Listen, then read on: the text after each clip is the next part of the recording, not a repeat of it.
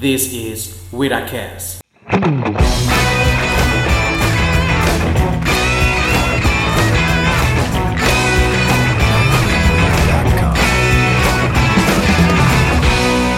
Oke, Assalamualaikum warahmatullahi wabarakatuh. Halo, sel- selamat datang Kancawira di episode kali uh, Wira Talk kali ini.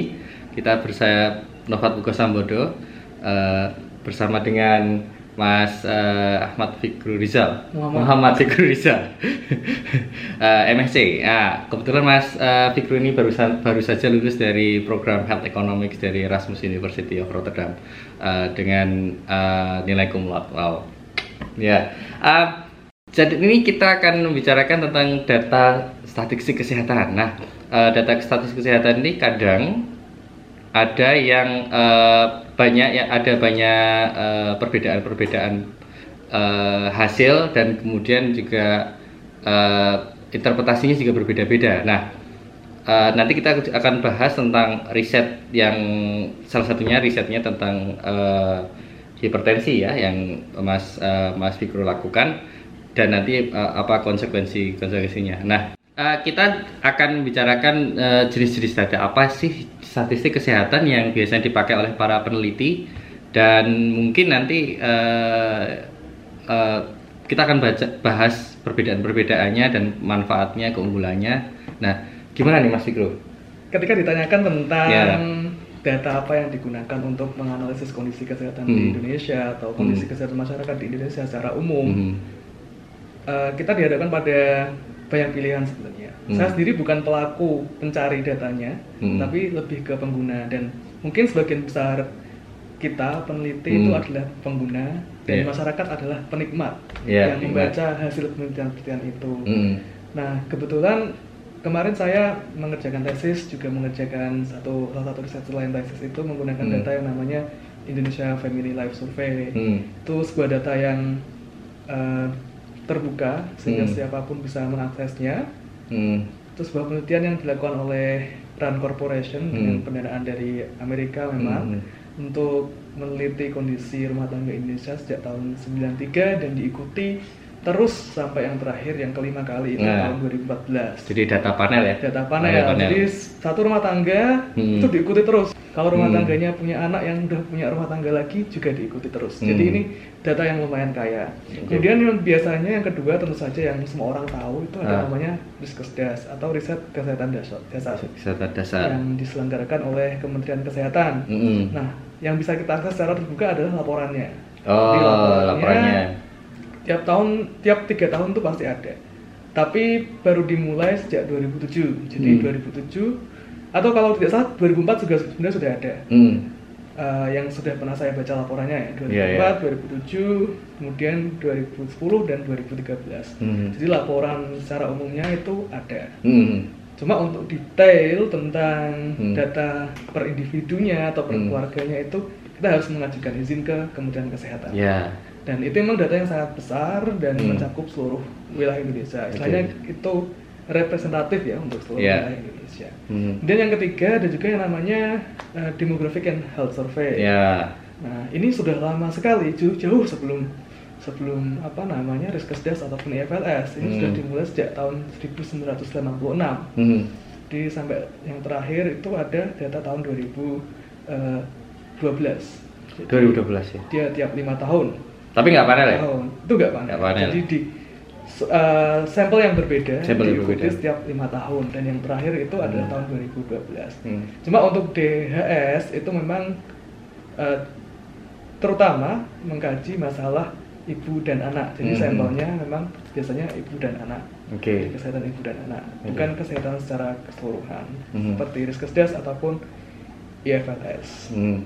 Kemudian data-data yang lain sebenarnya masih ada mungkin ya yang Ya. yang yang bisa kita pakai. Ya mungkin Susenas bagian dari survei sosial ekonomi eh, nasional juga ada beberapa Ya, bisa ada topik yang bisa kita pakai ya. yang ya. bisa dipakai ada juga Mhm. yang apa namanya bahkan mungkin beberapa kabupaten pun ada. Sleman itu Iya, punya iya. data sendiri.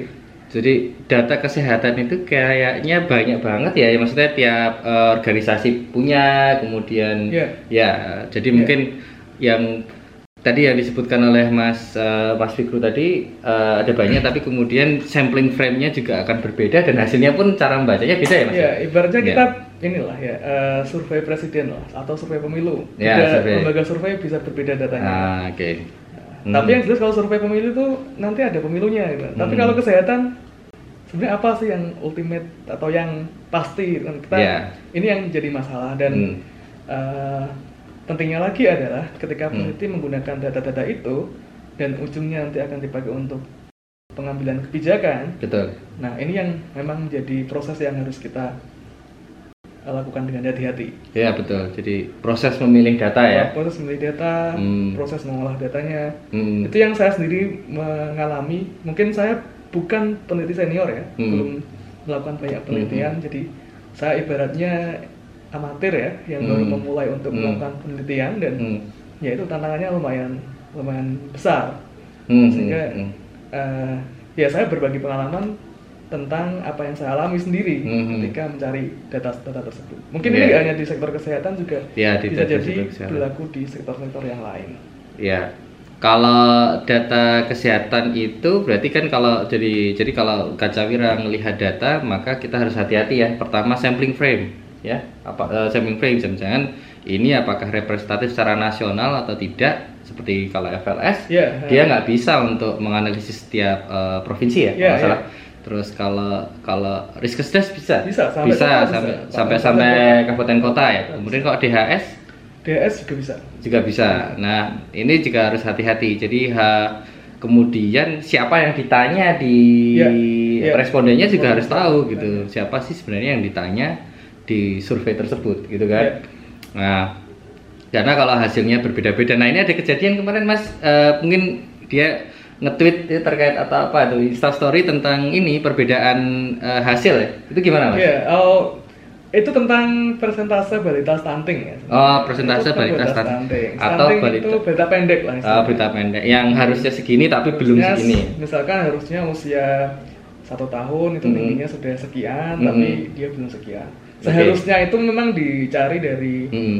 ini referensi WHO, memang Nah, di- dari- yang dipakai di seluruh dunia. World Health World Health Organization. Organization dengan tentang yang cukup besar sebenarnya. Hmm. Jadi kalau memang dianggap pendek dari sisi WHO itu sebenarnya memang sudah jauh dari Hmm. range normal semua anak di seluruh dunia. gitu. Hmm. Bisa kita bilang seperti itu karena eh, misalkan anak Belanda nih tinggi sekali, Hmm. anak Indonesia eh, sebenarnya juga masih akan mampu masuk pada batas normal itu kalau Hmm. memang gizinya terpenuhi, kemudian kesehatan Hmm. kesehatan yang lain pun terpenuhi sebenarnya bisa. Nah ini ada yang menarik itu em, karena ketika kita melihat tren ya atau pola ya pola Hmm. perkembangan dari berapa banyak sih balita Hmm. di Indonesia yang mengalami stunting. Hmm. Nah dari tahun 2000 sampai tahun 2014 ya tahun 2013 ya, Hmm. semester terakhir itu ada data yang agak aneh di tahun 2004 ketika Hmm. trennya kok dari 42% di tahun 2000 eh, 2002 atau 2000-an awal Hmm. kok di 2004 bisa langsung turun jadi 20-an persen. Wah, berhasil Tapi- dong berarti. eh, berhasil, luar biasa itu bisa di. tapi itu dua, dua penyelenggara penelitian yang berbeda atau Ya. Oh iya berarti salah satu contohnya berarti Ya. siapa yang menyelenggarakan Ya. survei? Apakah kemudian surveinya terpercaya atau enggak? gitu terpercaya atau enggak atau sama atau enggak. Jadi Ya, kita betul, menggabungkan dua ya, data, betul, dua betul. periode yang berbeda, Ya, betul, penelitiannya betul, beda, betul, betul. bisa jadi berbeda. Iya, iya. Kemudian di 2007 ketika Riskesdas yang Hmm. Mungkin itu ibaratnya Riskesdas yang awal-awal juga ya, Hmm. Riskesdas yang awal-awal itu kok persentasenya naik lagi jadi 37 Ah. persen, gitu kan, terus 36 persen lah. Iya, iya. Dan kemudian setelah itu 2000 ke 2010 dan ke 2013 trennya turun sedikit sedikit sampai yang terakhir 35 persen lah. Aha. Jadi memang ada satu kejanggalan di tahun 2004 itu. Itu salah satunya. Jadi memang eh, kita kadang juga agak susah ketika mengambil kesimpulan apa yang terjadi di 2004 itu. Iya. Dan kemungkinan ya saya saya sebagai pengguna data Ha. atau mungkin masyarakat yang membaca data itu juga akan bertanya gitu kan. Hmm. Dan ya kita tahu bahwa pengambilan data, Hmm. pengumpulan data itu sangat susah, Susah, sekali dan susah. adanya data itu patut kita apresiasi. Cuma Iya. ketika itu kok agak aneh gitu Ah. ya, kita juga harus kritis terhadap itu. Ya, jadi Kancawira kita harus hati-hati dalam memilih jadi untuk penelitian kita ya atau kemudian menginterpretasi bahkan kalau mungkin kebijakan yang nanti mau diambil secara nasional nah kita pada segmen selanjutnya kita akan uh, ngomongin tentang riset yang dilakukan oleh Mas uh, Fikru yang uh, ya kemarin uh, alhamdulillah masuk dapat juara ya di apa? Ya, itu di salah satu uh, seminar di Oh, seminar ya? kardiologi update namanya. Uh, seminar di kardiologi update. Mungkin yang segmen ini selanjutnya akan kita bahas itu.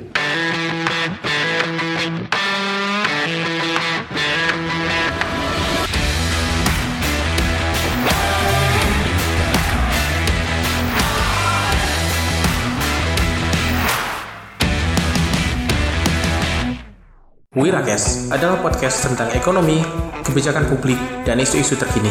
Dipersembahkan oleh Wiratama Institute.